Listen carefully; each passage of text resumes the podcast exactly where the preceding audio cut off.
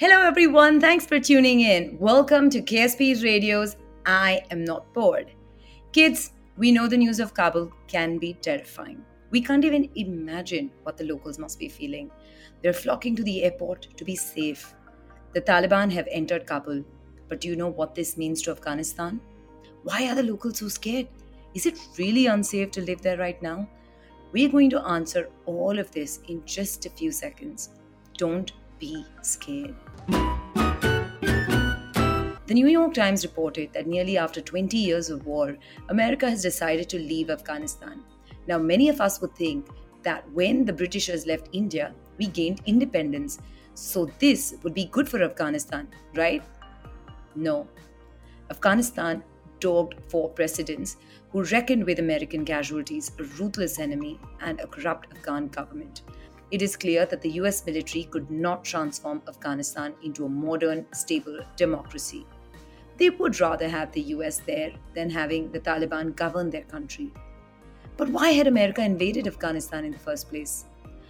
Weeks after Al-Qaeda attacked the United States on September 11th, President George W. Bush said that American forces had launched attacks against the terrorist group and Taliban targets in Afghanistan. President Bush said the Taliban, which then governed most of Afghanistan, had rejected his demand to turn over Al-Qaeda leaders who had planned the attacks from bases inside of Afghanistan.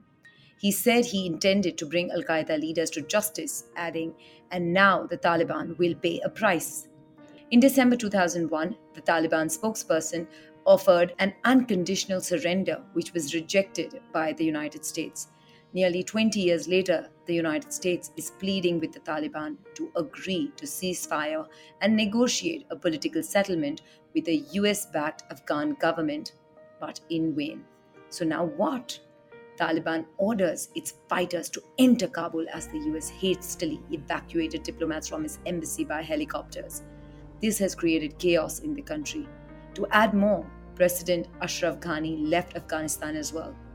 What is sad is that President Ghani promised via a television address to take responsibility for the security of the people of Kabul and meet anyone disturbing the law and order with full force.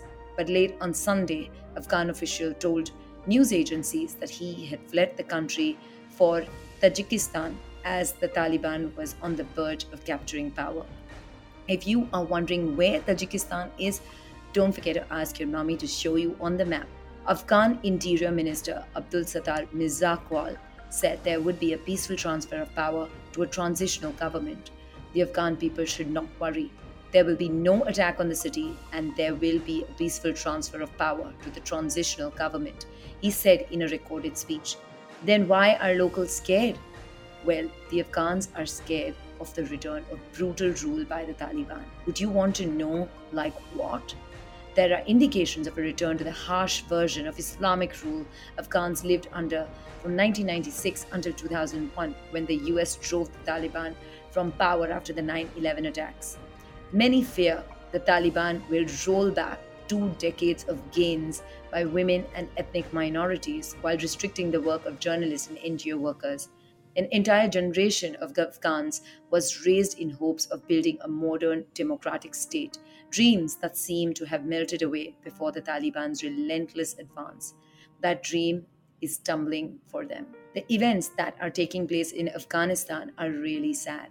The only learning for us here is to have a gratitude for the freedom of speech in our country. It is, my children, a privilege. If you want us to keep you updated on such news, don't forget to ask your mommy and daddies to tune into our podcast where we share news, fun facts, games, and more. Of course, to ensure that you get a continuous feed of our podcast, make sure that you subscribe to us on Apple Podcasts, Spotify, or Google Podcasts, and leave us a review. Your reviews mean the world to us.